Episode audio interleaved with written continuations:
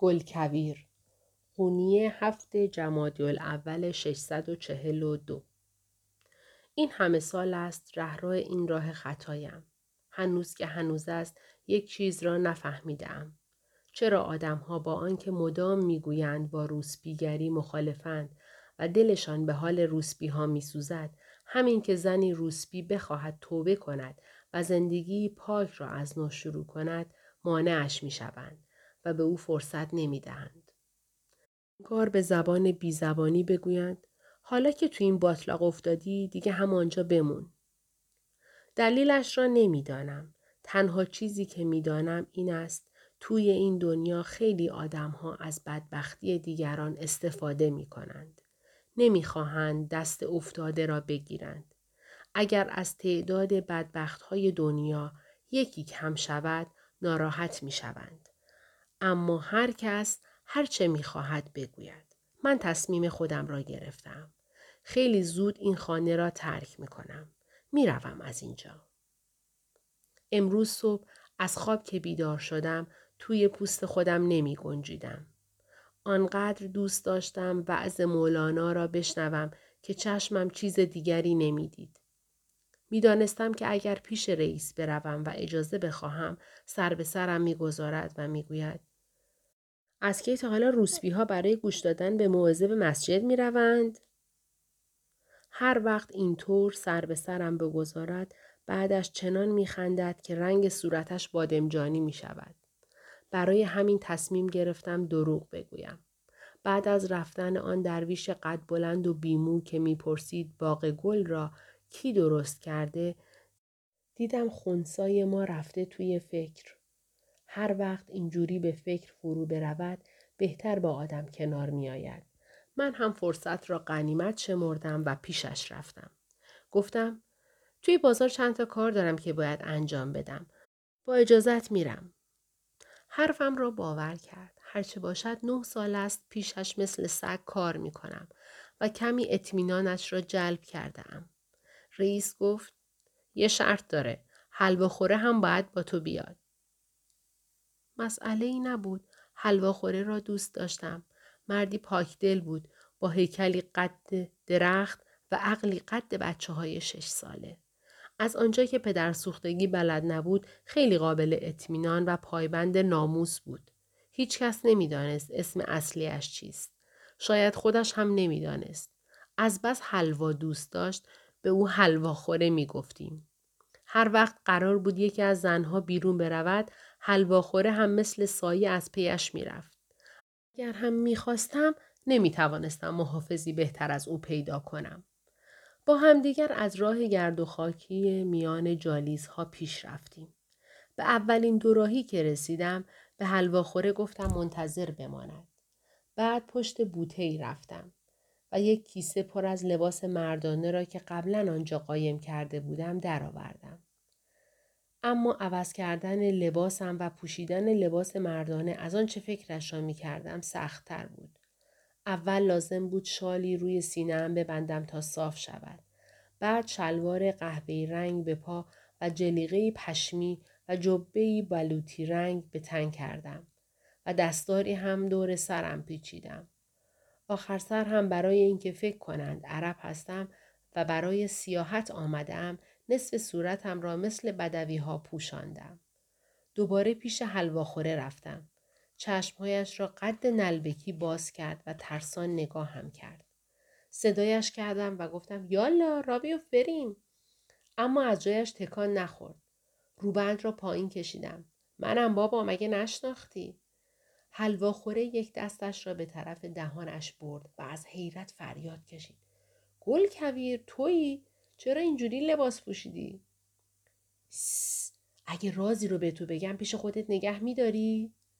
حلواخوره سرش را تکان داد یعنی البته. آهسته گفتم خیلی خوب به کسی نگو خصوصا به خونسا اصلا یک کلمه هم نباید بگی الان ما به بازار نمیریم به مسجد میریم لب پایین حلواخوره لرزید مثل بچه ها قرولند کرد اما گفته بودی می‌خوایم بریم بازار آره اونجا هم میریم اما الان نه بعدن اول برای شنیدن حرفای مولانا به مسجد میریم حلوه ترسان و لرزان به صورتم نگاه کرد. التماس کنان گفتم خواهش می‌کنم. این برای من خیلی مهمه. اگه قبول کنی و به کسی حرفی نزنی برات یه حلوه گنده می‌خرم. حلوه خوره گفت حلوا؟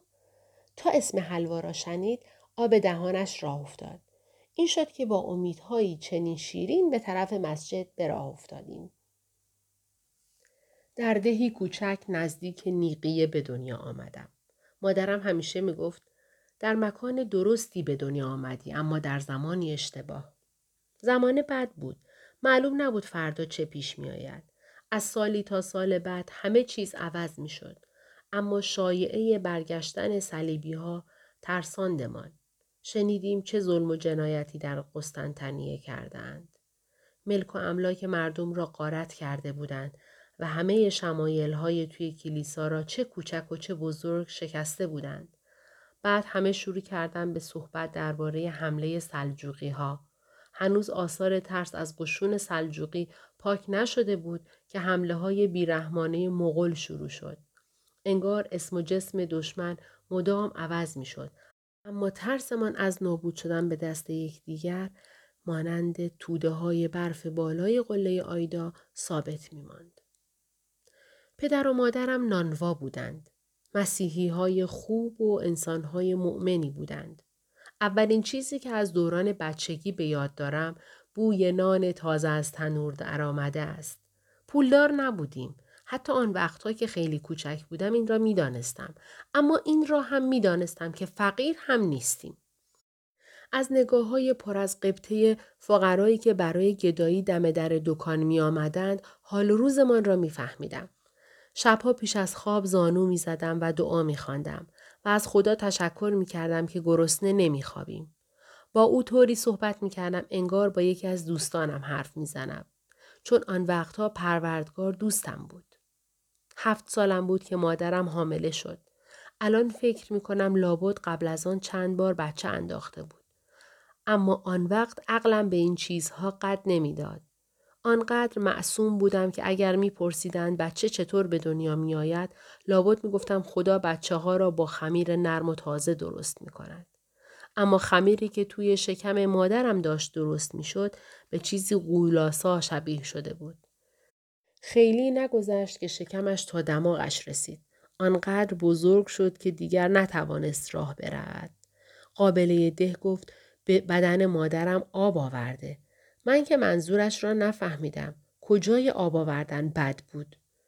اما چیزی بود که نه مادرم می‌دانست و نه قابله. نگو توی رحم به جای یک بچه سه بچه بود. هر سه هم پسر. نگو برادرهایم توی شکم مادرم داشتن دعوا می کردن. نزدیک وضع حمل یکی از سقلوها دیگری را با بند ناف خفه کرده بود. بچه خفه شده هم برای انتقام گرفتن راه خروج را بسته بود.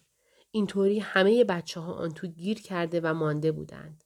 مادرم چهار روز آزگار برای به دنیا آوردن برادرهایم درد کشید. شب و روز صدای فریادش را می شنیدیم تا زمانی که صدا و نفسش برید. قابله که نتوانسته بود مادرم را نجات بدهد سعی کرد برادرهایم را نجات بدهد با آنکه قیچی را برداشت و شکم مادرم را برید اما فقط توانست یکی از بچه ها را زنده بیرون آورد. برادرم اینطوری به دنیا آمد.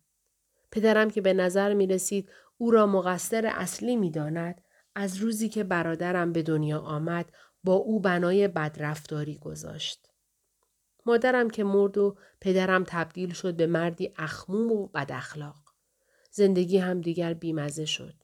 کار نانوایی هم خیلی سریع رو به کسادی رفت. از آن می ترسیدم که روزی ما هم شبیه گداهایی بشویم که دم در نانوایی می آمدند. زیر رخت خوابم نان قایم می کردم. آنجا می ماندند و بیات می شدند. اما سختی اصلی را من نه. برادرم کشید. دستکم من زمانی طعم علاقه و محبت را چشیده بودم. برادرم اما طعم هیچ یک از اینها را نچشید. خیلی ناراحت می شدم از اینکه می دیدم اینقدر با او بد رفتاری می شود. اما راستش خودم را خوش اقبال می شمردم که دچار غضب پدرم نشدم. کاش از برادرم حمایت می کردم. آن وقت همه چیز فرق می کرد. من هم امروز در قونیه توی همچو خانه ای نبودم. زندگی چقدر عجیب است. یک سال بعد پدرم دوباره ازدواج کرد. تنها چیزی که در زندگی برادرم عوض شد این بود. قبلا فقط پدرم با او بد رفتاری می کرد. اما الان هم پدرم هم نامادریم با او بد رفتاری می کردند. دیگر هر فرصتی که به دستش میافتاد از خانه فرار می کرد. به خانه که برمیگشت دوستهای بد و عادتهای بدتر پیدا کرده بود. یک بار پدرم چنان فجیع کتکش زد که زنده ماندنش به معجزه میمانست. از آن روز به بعد برادرم به سرعت تغییر کرد. نگاهی ظالمانه توی تخم چشمهایش نشست. حس می کردم نقشه هایی توی سرش دارد. اما خبر نداشتم چه کارهای بدی می کند. ای کاش می دانستم. ای کاش می توانستم جلوی این فاجعه را بگیرم. خیلی نگذشته بود که پدر و نامادریم را مرده پیدا کردیم. یکی توی آرد نانی که خورده بود مرگ موش ریخته بود. همین که خبر پخش شد همه به برادرم شک کردند. محافظها تحقیقات را شروع که کردند او هم ترسید و فرار کرد. برادرم را دیگر هیچ وقت ندیدم. به یک باره توی این دنیا تک و تنها مانده بودم. نتوانستم توی خانه ای بمانم که همه جایش بوی مادرم را می‌داد. توی نانوایی که اصلا نتوانستم بمانم. آخر سر تصمیم گرفتم پیش امه بروم که نزدیکترین قوم و خیش زنده ام بود. دختر ترشیده ای بود. توی قسطنطنیه زندگی می کرد. خانه و نانوایی را همانطور گذاشتم و برای رفتن پیش امم به راه افتادم. سیزده ساله بودم. سوار دلیجان مسافری شدم که به قسطنطنیه می رفت. جوانترین مسافر دلیجان من بودم.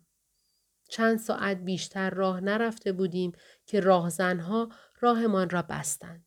همه چیزمان را گرفتند.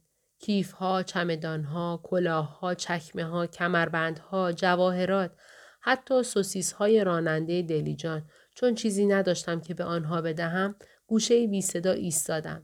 گمان نمی کردم آسیبی به من برسانند. اما درست همون موقع که داشتند راه می افتادند رئیس راهزنها به طرف من برگشت و گفت آهای خوشگله به من نگاه کن. ببینم دختری یا نه؟ از خجالت سرخ شدم.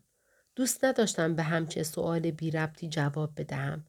نگو سرخ شدن صورتم همان جوابی بود که می‌خواسته بشنود. رئیس راهزنان فریاد زد.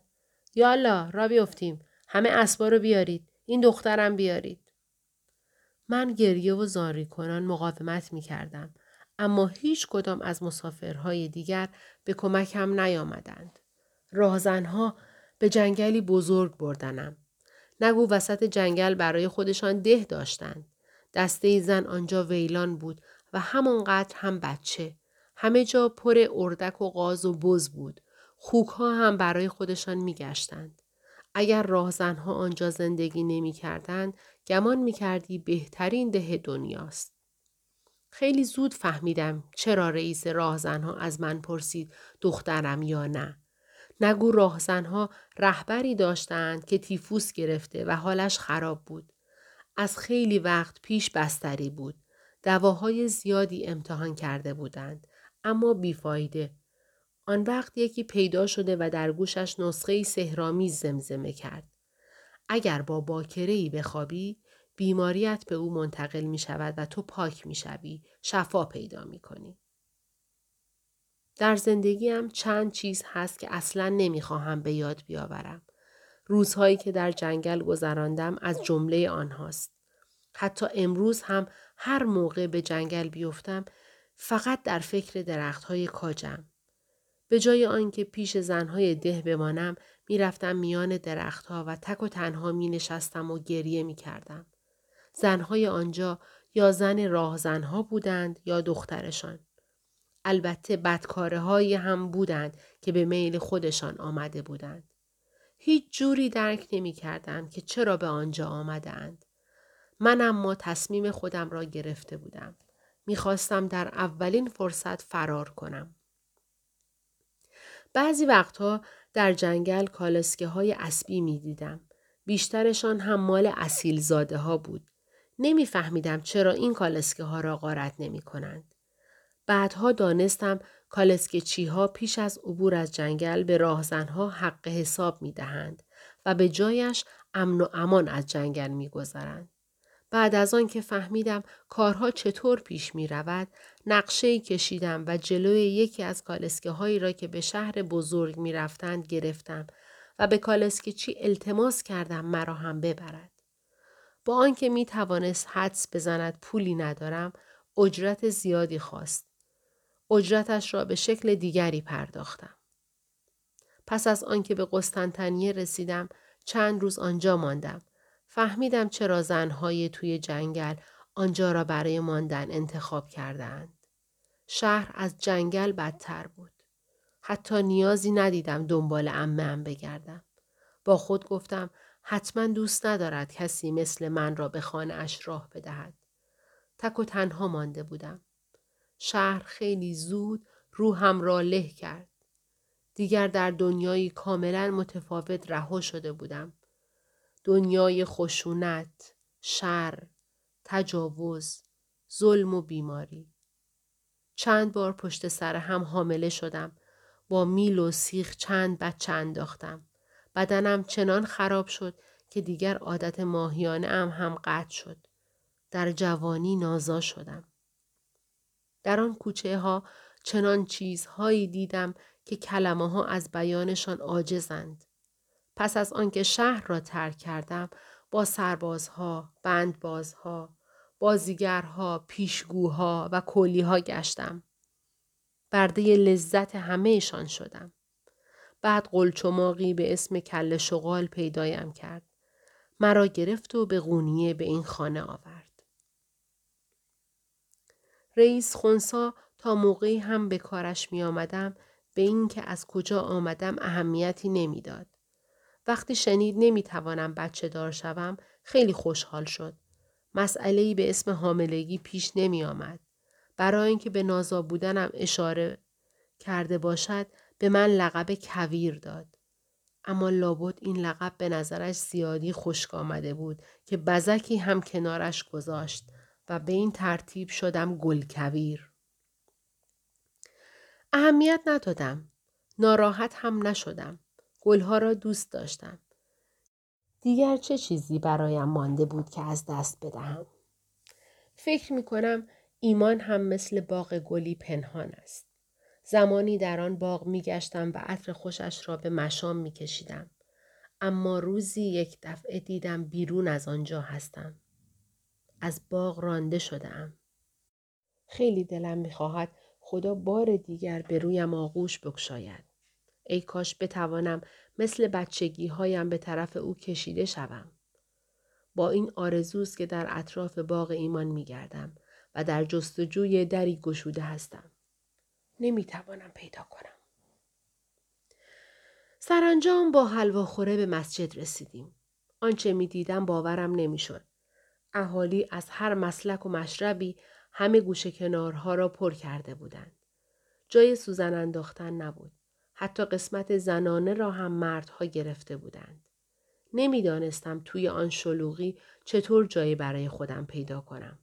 داشتم ناامید می شدم و می‌خواستم برگردم که یک دفعه دیدم گدایی که در ردیف جلویی نشسته بود به سرعت پا شد و در حالی که جمعیت را کنار می‌زد به طرف خروجی مسجد به راه افتاد. زود جایش را گرفتم.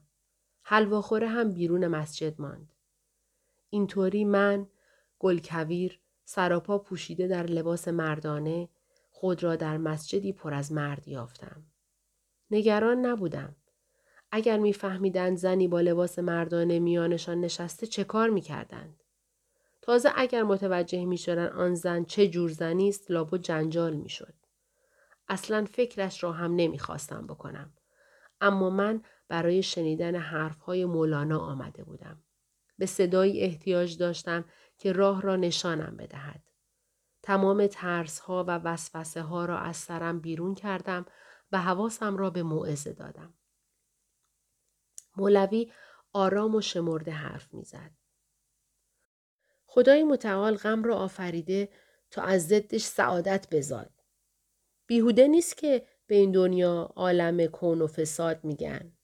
در اینجا همه چیز با ضدش به وجود میاد و با ضدش شناخته میشه.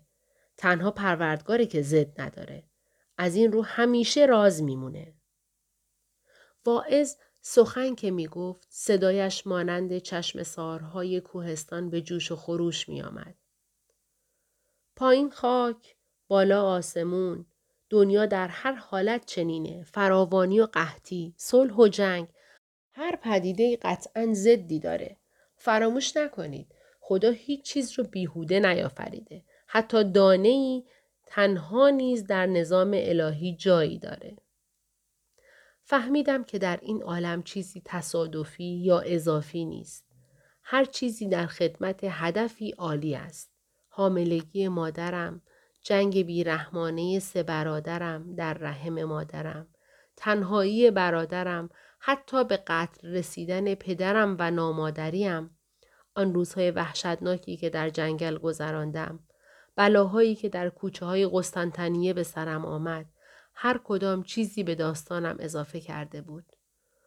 پشت هر دشواری و فراسوی آن رازی هست. دلیلی هست. نمی توانم تعریف کنم اما در قلبم حس می کردم.